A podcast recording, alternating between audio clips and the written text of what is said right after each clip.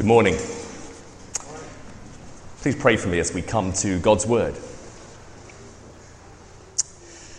Father in heaven, how wonderful it is to stand and to, to sit with these brothers and sisters, to hear their voices lifted towards heaven.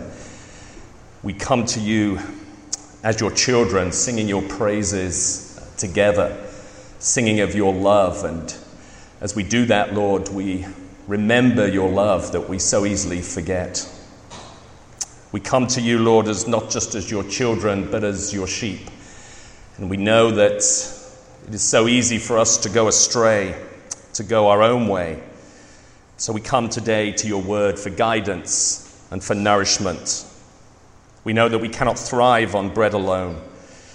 But we ask that you would give us, Lord, a singleness of heart as we come to your scriptures, that we would seek Christ and his glory, that you would speak to us from heaven through your word. Give us ears to hear, Lord, and minds to understand, and hearts to believe, and to love you in greater ways, and wills to respond to what you say to us. We pray in Jesus' name. Amen. I wonder if you've ever been lonely. I think actually, if you speak to anyone, they've experienced that, that feeling or that perception of loneliness. In fact, in many ways, I think God has written into our hearts a loneliness. I remember the first time I, I went to college and uh, I went to the University of Liverpool, and this was only about three hours from our home. Now, in England, three hours is like the ends of the world. So, my mother and father dropped me, and I went into do- my dorm room, and to that time, I had never felt that alone. I didn't know what I was going to do. Uh, the people I loved who loved me had just driven off in the car. They were three hours away. And for me, I was hugely alone. The second time that I really experienced loneliness was a different, it was, it was different from a physical loneliness. I was uh, in Colorado doing my, uh, my clinical residency. And I was surrounded by lots of people who I would say loved me. They were my friends. Uh, I had a girlfriend. I had several girlfriends at that time. And I don't say that proudly, but uh, that was the life I was living. And I, play, I was playing rugby for the, uh, the local club uh, in Fort Collins, and we went up to uh, Aspen to play rugby against that team. And uh, that wasn't so far in distance, but that was a far in elevation. And I was exhausted uh, playing at that sort of height. And I can remember that day, uh, I could attribute it to hypoxia and low oxygen levels, but after that game, I felt the most alone that I'd ever felt in my life. And what's been described as the God shaped heart, hole opened up in my heart. I wasn't lonely for my friends, I was lonely for something else. And that was the night that I would say I came to faith, that I came to pray and, and respond to that loneliness that was written into my heart because I reached out to the, the remedy for that loneliness.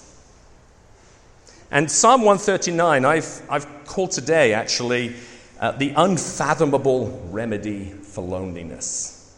And it's been described as one of the most beautiful uh, of all scriptures. And so I want to read it again. I know we read it as our call to worship, but let me read it again to you. And uh, as you think about it through that context of loneliness and of cosmic loneliness. So, Psalm 139. Oh Lord, you've searched me and known me. You know when I sit down and when I rise up. You discern my thoughts from afar. You search out my path and my lying down and acquainted with all my ways. Even before a word is on my tongue, behold, O Lord, you know it altogether. You hem me in behind and before, and lay your hand upon me. Such knowledge is too wonderful for me. It is high, and I cannot attain it. Where shall I go from your spirit? Or where shall I flee from your presence? If I ascend to heaven, you are there. If I make my bed in Sheol, you are there. If I take the wings of the morning and dwell in the uttermost parts of the sea, even there your hand shall lead me, and your right hand shall hold me. If I say, Surely the darkness shall cover me, and the light about me is night, even the darkness is not dark to you. The night is bright as the day, for darkness is as light with you. But you formed my inward parts. You knitted me together in my mother's womb. I praise you, for I am fearfully and wonderfully made. Wonderful are your works. My soul knows it very well. My frame was not hidden from you when I was being made in secret, intricately woven in the depths of the earth. Your eyes saw my unformed substance. In your book were written, every one of them, the days that were formed for me, when as yet there was none of them. How precious to me are your thoughts, O God. How vast is the sum of them. If I would count them, they are more than the sand. And I awake, and I'm still with you. Oh, that you would slay the wicked, O God. O men of blood, depart from me. They speak against you with malicious intent. Your enemies take your name in vain. Do I hate those who hate you, O Lord? And do I not loathe those who rise up against you? I hate them with complete hatred. I count them my enemies. Search me, O God, and know my heart. Try me and know my thoughts, and see if there's any grievous way in me, and lead me in the way everlasting. So I suggest to you that in this psalm, David gives us the unfathomable remedy for loneliness. Now, I say unfathomable, not because I can say that word, but because it's stunning to even him. In several verses, David is amazed at the very thoughts of what he is, of, that he is speaking. He says in verse 6 Such knowledge is too wonderful for me. It's high. I cannot attain it. And later on, he says, um, How precious to me are your thoughts, O God. How vast is the sum of them. If I would count them, they are more than the sand. I awake and I'm still with you. So even David, who writes this psalm, cannot grasp what he's saying. Because, of course, it's the words of God written by his Spirit. Rashawn and I actually chose this psalm for a reading at our wedding. And at that time, I didn't quite know what the psalm meant, but something resonated within it that it was a love poem, that there was an element of God's love. And we've sung many hymns today about Christ's love for us. And as I got to know Rashawn, she was loving me in a way that I'd never been loved before. And at the heart of that was how she knew me and how she searched me out and how she pursued me, the questions that she asked me. I'd never been loved because I'd never quite been known like Rashawn was knowing me. And her commitment to me was going to be a promise of companionship that I'd never experienced. In some way, I saw the answer to my aloneness and my loneliness in Rashawn. And guess what? In Scripture, it says that it's not good for man to be alone. That's before the fall. That was in Eden. That written into us is this, this call to not be lonely. And in this psalm, it says that the cure for loneliness is Him knowing you is being known. Not just superficially, not just around you, the things in your life, but being known. And also his everlasting presence. And also his active help. Because of who he is, because of his goodness, we can be open and transparent. So I suggested on the back of your bulletin that the, the unfathomable remedy for loneliness is the Lord's omniscient love, the Lord's omnipresent love, the Lord's omnipotent love, and our responsive love. So, the first element of this remedy to loneliness is actually God's omniscience. And that's an amazing doctrine that God knows everything.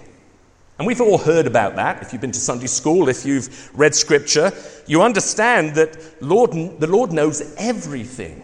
There's nothing that he finds out, there's nothing that he discovers. He knows all things. But in this scripture, the Lord's knowledge isn't just infinite, it's intimate. It's knowing you and knowing me. And verse 1 to 4, it says, The Lord has searched me and knows me completely. Oh Lord, you've searched me and known me. And look at how he knows us. And the, the scriptures here are, are comprehensive in how he knows you. Very often, when I know people, I, I know what's going on in their life, and I, I might know what job they do, where they live.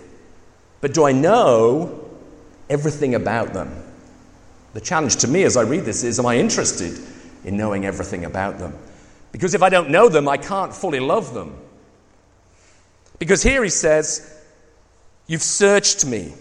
And in, um, this psalm was called the Hound of Heaven. It's the idea that God is pursuing us in his knowledge. Even though he knows everything, there's an element in which he is constantly searching us.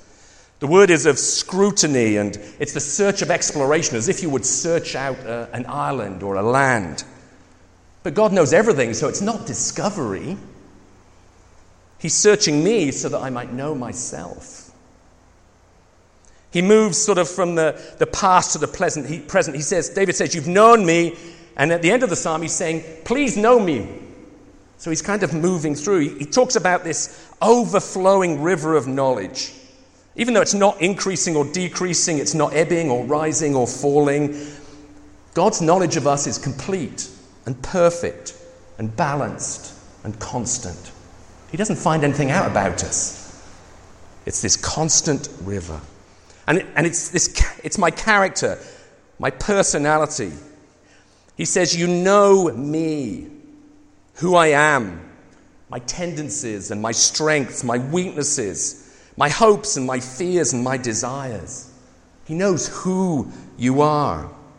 He also says, You know when I sit down and when I rise up. This is about what I do, this is my actions. When I rest and when I'm active, He knows what you're doing, when you're static and when you're moving, when you're sitting at the computer or running along the road. He knows your actions. Amazingly, though, he also knows what you think. He says, You discern my thoughts from afar. He knows your thoughts, which come from the deepest part of you, that reflects your private world. Who else knows your thoughts? Only those thoughts that we share, but He knows all of them.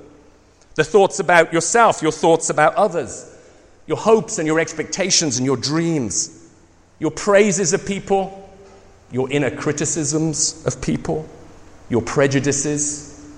He sees and knows all of those things. And he says he sees them from afar. This word, there's some element in which it's about distance, but also uh, the word also speaks about even though my thoughts are far, far from your thoughts, you still know them. Because his thoughts are pure and blameless and righteous and holy. And so often my thoughts are not. They're evil and selfish. So he knows the expanse of your thoughts, even when they're far from his. He says, You know where I go. You search out my path and my lying down. You're acquainted with all of my ways, daytime and nighttime. When you're alone and when you're others, when you're with others. When you're in your day watch, when you're in your night watch. When you're in your workplace, when you're at the nightclub. All of your ways. Some, pe- some people, commentators have described this the myth of secrecy. There is no secrecy. What's what happens in Vegas stays in Vegas. That's not true. What happens in the dark places of your life stays in the dark places of your life. That's not true. Wherever you go, whatever you're thinking, even your words, before a word is on my tongue, before you have formed that word, He knows that word, it says. That represents your intentions, your anger, comes up before you even know it. It surprises you, doesn't it? Sometimes mine does. So, your words of anger, your words of encouragement, your words that are going to wound someone, the words that are going to build someone up, your words that are harsh, your words that are gentle, your, hard, your words that are cruel, your words that are kind. He says, You know them all together. He He knows the combination of them. So it's, he says, I want you to search me. I want you to scrutinize those things. What do we do with this, with God's all encompassing knowledge? Like a searchlight that He reaches into every aspect of our life, outwardly and inwardly. He knows everything.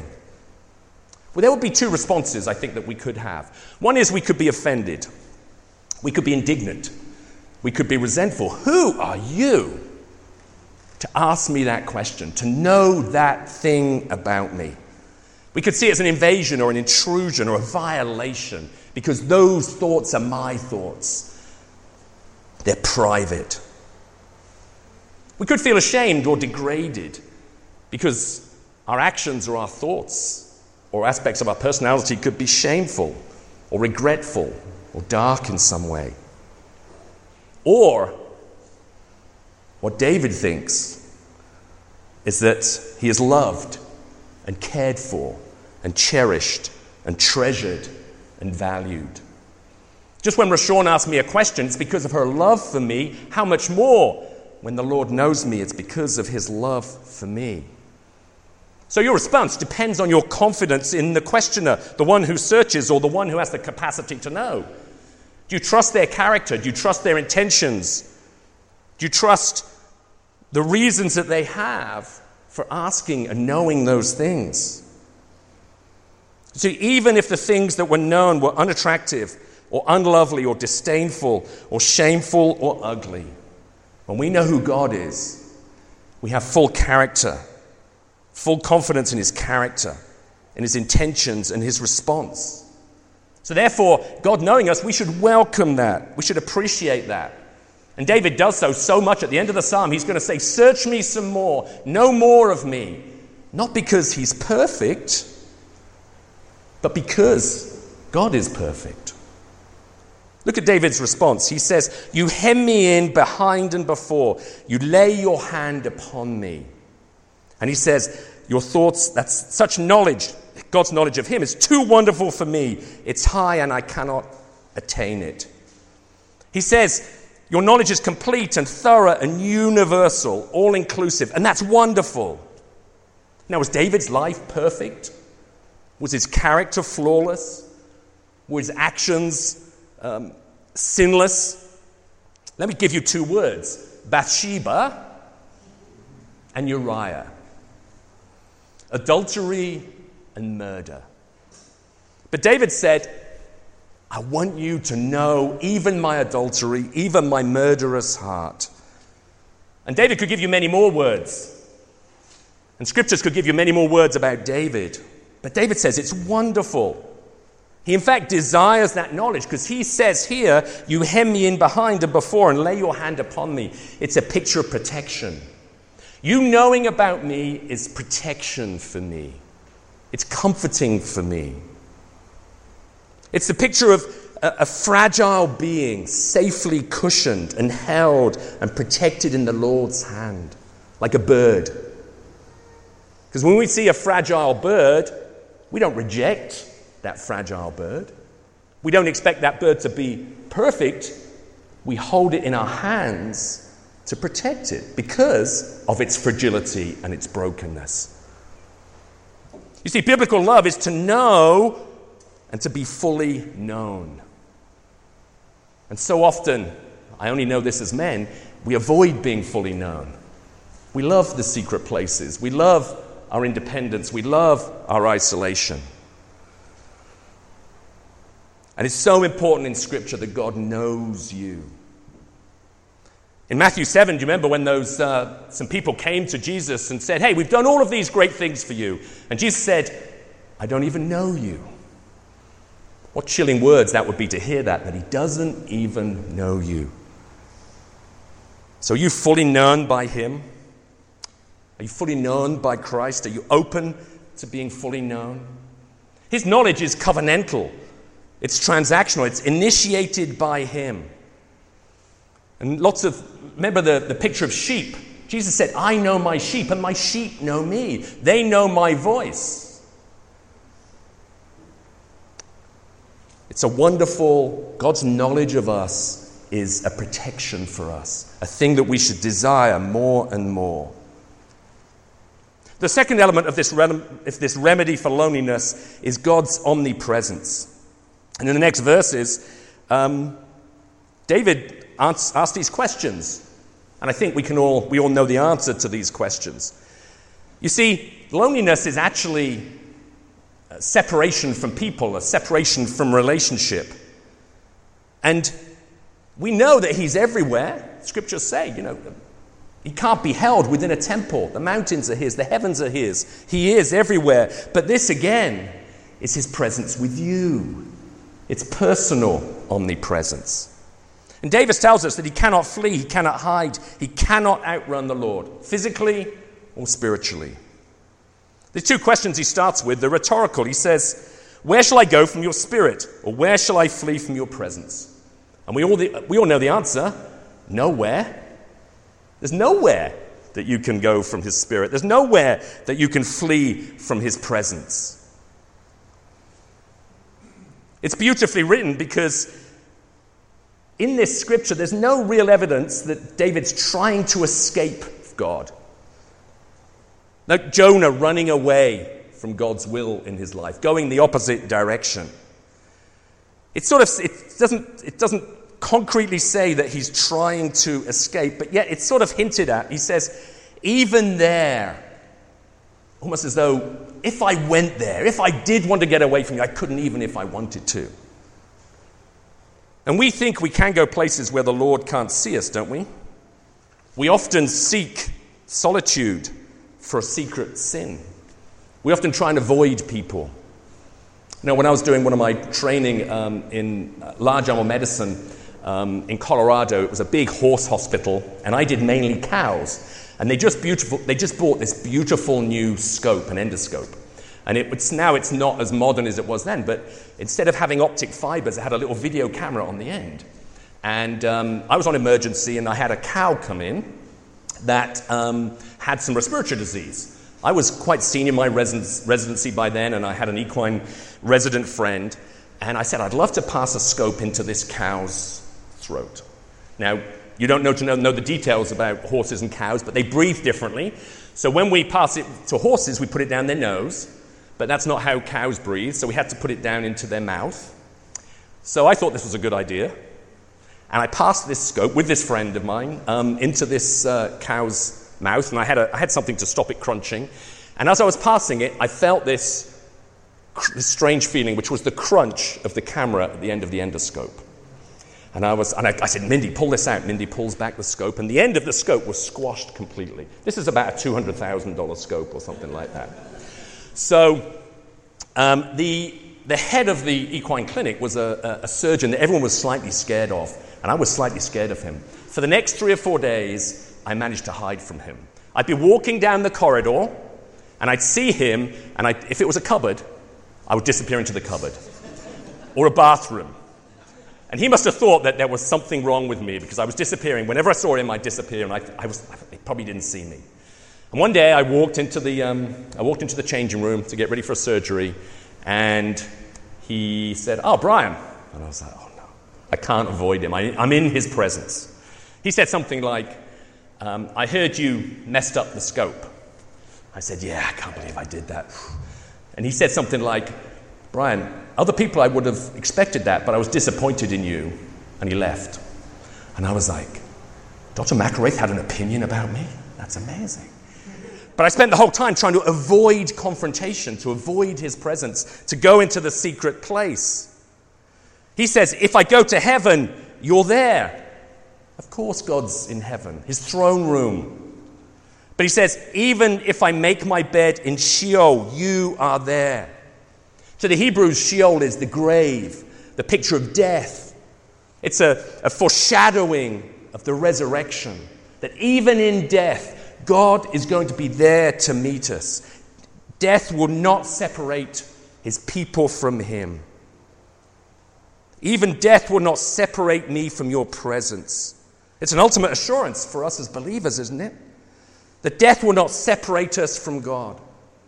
It reminds me of that passage in Acts chapter 7 and the stoning of Stephen, of Stephen, when Stephen is being stoned, and he looks up into heaven just in the throes of death, and he sees the Son of Man standing at the right hand of God. What a great assurance that he's going to go into God's presence in an even greater way than to be separate from him. Because our Lord preceded us into the grave. See, death on the cross, he was a substitute for our loneliness. On the cross, he was forsaken. He experienced the fullness of loneliness that we deserved. We are, by our sins, separated from our holy God, the temple curtain, separated the Holy of Holies from um, the normal parts of the temple.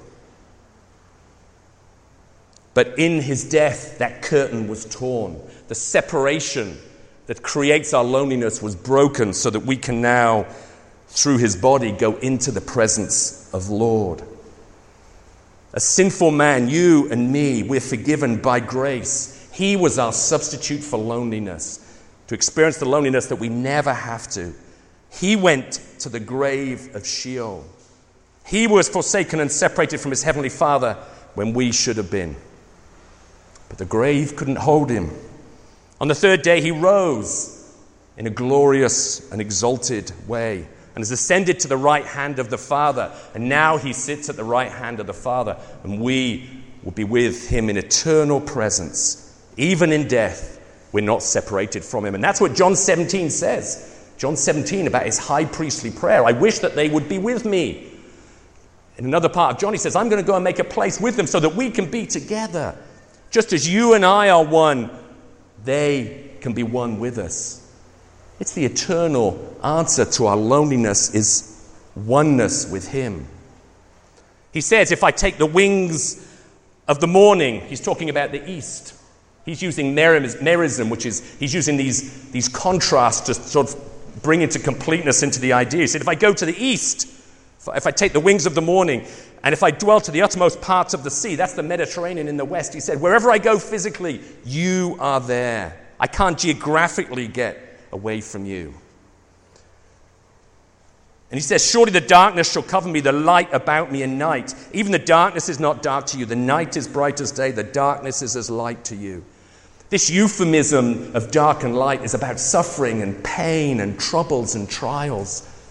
And aren't we most lonely when things are going wrong in our life? When do we seek people when we're celebrating and when we're rejoicing? When do we go to be on our own? Is when we are in sin or affliction or trials. And yet, that's when we most need presence of one another. And as Jamie prayed for the church, that's part of God's design for his church is for us to be God's presence to those who are in affliction. Because it says, the night is as bright as day, darkness is as light for you. It's no difference to God. Whether there's a dark part of your life or a bright part of your life, it's the same to Him. He created darkness and in light physically, and He's sovereign over your difficulties. What a great truth that God is with you through life and through death through joy, through calamity. It says in Hebrews 13:5, He will never leave you or forsake you. His eternal presence, His omnipresent love, is a remedy for our love. And look, if you wonder about Him being there, it says, Even there your right hand shall lead me, and your right hand shall hold me. Verse 10. It's again, it's a picture not of His presence looking down on judgment, but his, Him holding you and Him guiding you through those places where you're lost. As if the Lord's promise of his presence is not just physical and emotional, but it's also spiritual, and that's true.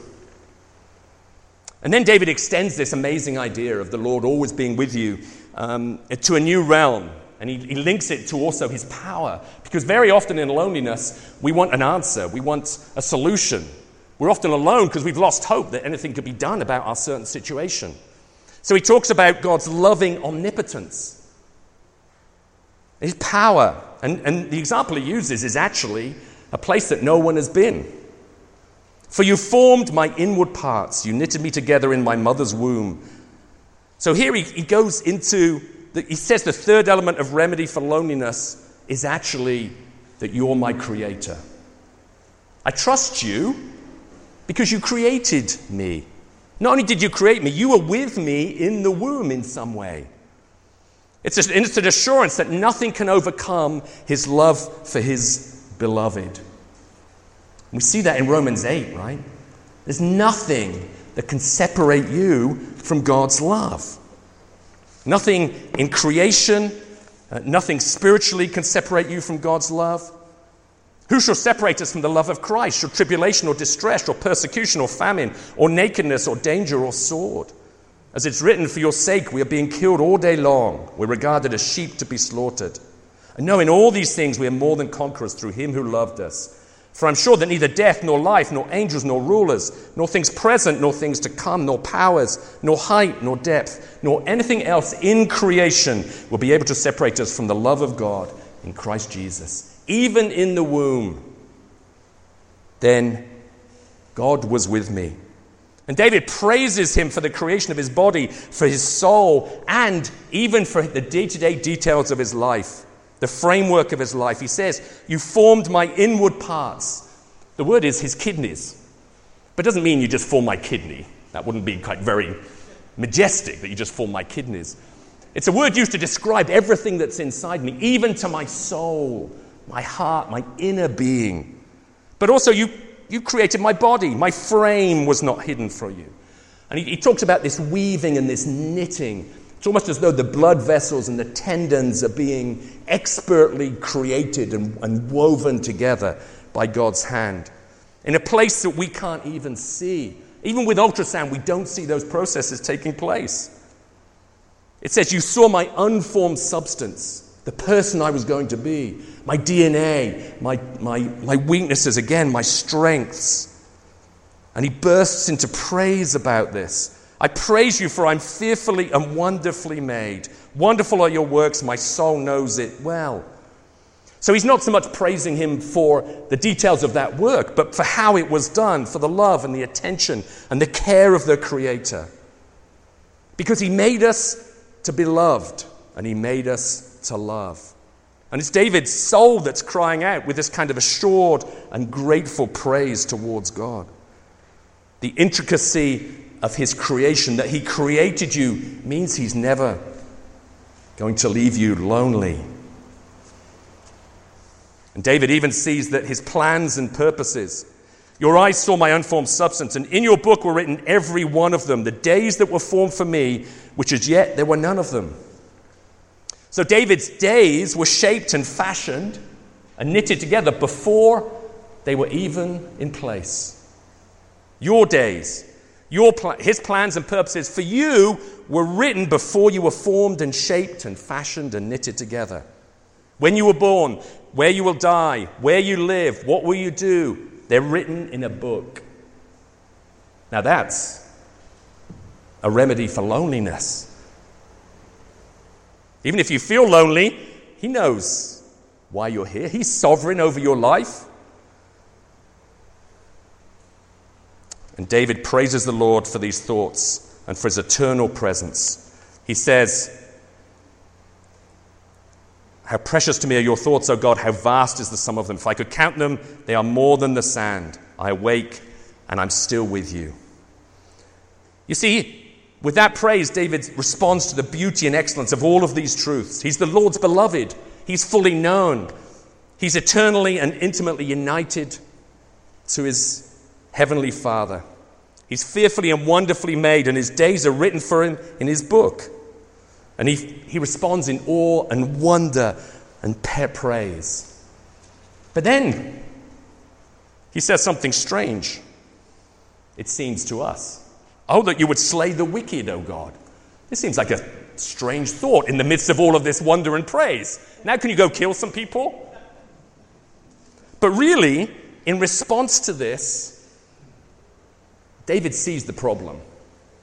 He sees the problem. And he responds not in hatred, but in zeal.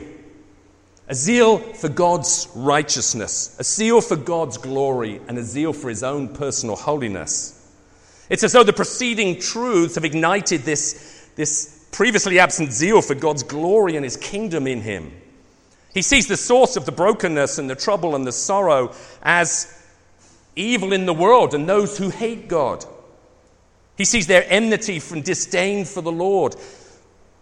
He sees their hatred for him and all of his ways, but he also recognized the propensity of his own heart for evil as well. So the Lord's thoughts have become his thoughts in measure. He wants what God wants. He's longing for protection, but he's longing for justice. He's longing that evil gets taken away because that's going to affect his presence and his love for his Father. He loves what God loves and he hates what God hates.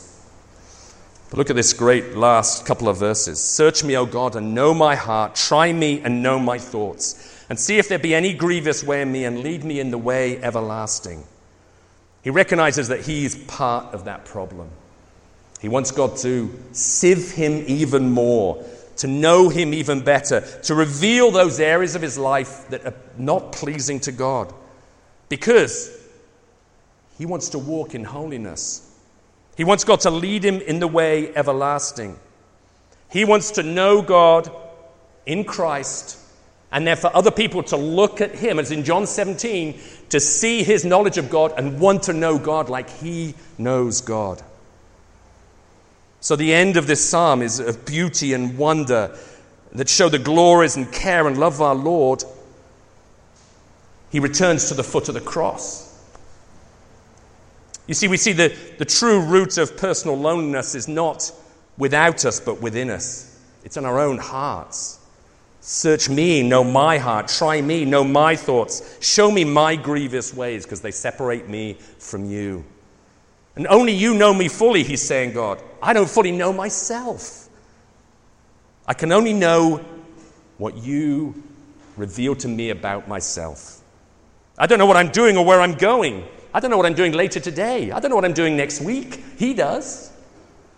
I don't know how my heart's going to respond to somebody confronting me next week. He does. I don't even know myself, but He knows. I don't know, my, I don't know the strengths and weaknesses that are going to be revealed to me over the next few weeks. He does. So I have to go back to the cross because He knows my heart. And He hems me in and He lays His hand upon me and He leads me and He holds me. And when I awake, I'm with you. Because you see, at the foot of the cross, you see our sacrificial Savior. In the empty grave, we see our risen Savior at His right hand, we see our shepherd king leading us in the way everlasting. Let's pray. Father, how precious to us are your thoughts. How vast is the sum of them. Lord, if we could count them, they're more than the sand. Such knowledge is too wonderful for us, too high that we cannot attain these. Lord, we know that these are true because they're here in your word. They've been fulfilled by Christ, they've been sealed by the presence of work of your Spirit in our hearts. So, Lord, help us believe them and help us live by them, that the world might not experience the loneliness that we once experienced. May you draw near to them draw near to us, Lord, we pray. In Jesus' name. Amen.